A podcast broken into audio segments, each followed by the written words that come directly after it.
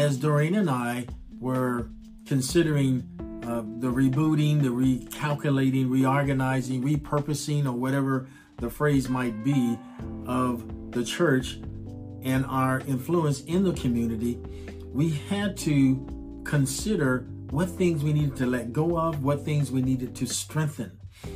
But then we also felt very impressed of the Lord that there were a group of people in our community that we must not forget.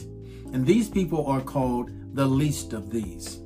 In Matthew 25, starting at verse 34, it reads, Then the king will say to those on his right, Come, you who are blessed by my Father, take your inheritance, the kingdom prepared for you since the creation of the world.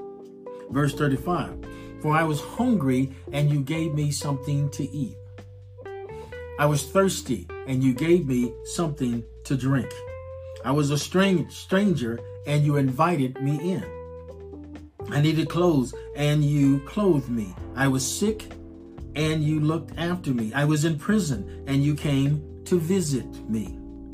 Then the righteous will answer him, Lord, when did we see you hungry and feed you, or thirsty and give you something to drink? When did we see you a stranger and invite you in, or needing clothes and clothe you? When did we see you sick or in prison and go to visit you? The king will reply, Truly I tell you, whatever you did for one of the least of these brothers and sisters of mine, you did for me. So we ask ourselves three questions. One, who are the least of these in our community? Two, where are the least of these? And three, how do we reach the least of these. Let's look at number one. Who are the least of these? Well, in our community, there are the homeless, the incarcerated, the addicts, the unborn, the sexually abused, the elderly, the hospitalized, the shut ins. Uh, they are those in need of clothing, the hungry, the thirsty, and the grieving. And I'm sure that in most communities across uh, the community and across the world can use this same list, can can name this same list, and maybe even more.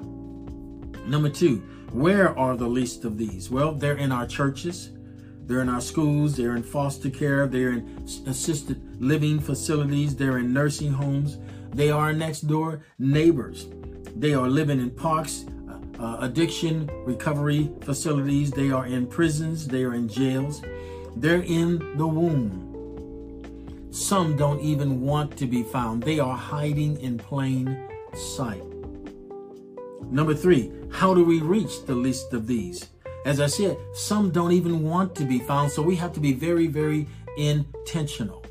We have to uh, make the sacrifices necessary, give the time needed so that we can search them out so we can find out where they are. We need to connect with other churches. We need to connect with community le- leaders. Someone knows where these people are. We need to pray. God certainly knows where they are. So we have to be very intentional. We have to go into all the world. We have to spy out the land. We can find them. We have been equipped. We have the Spirit of God speaking to us, revealing to us, leading, guiding, and directing us.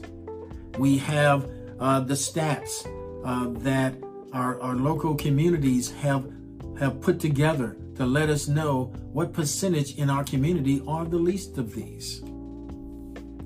We have community leaders whose specific ministry and purpose is to reach out to many of these so we can connect with them. We don't have to reinvent the will. So going into all the world means that we must be concerned more about how many people we are reaching all week than the number of people that we can squeeze into our Sunday morning services. So we really felt impressed of God that we need to look beyond just what we're able to reach who walks through our doors on a Sunday morning or a Sunday evening or Wednesday uh, Bible study. We need to look beyond that because there are a larger group of people out there that may not ever walk through our doors.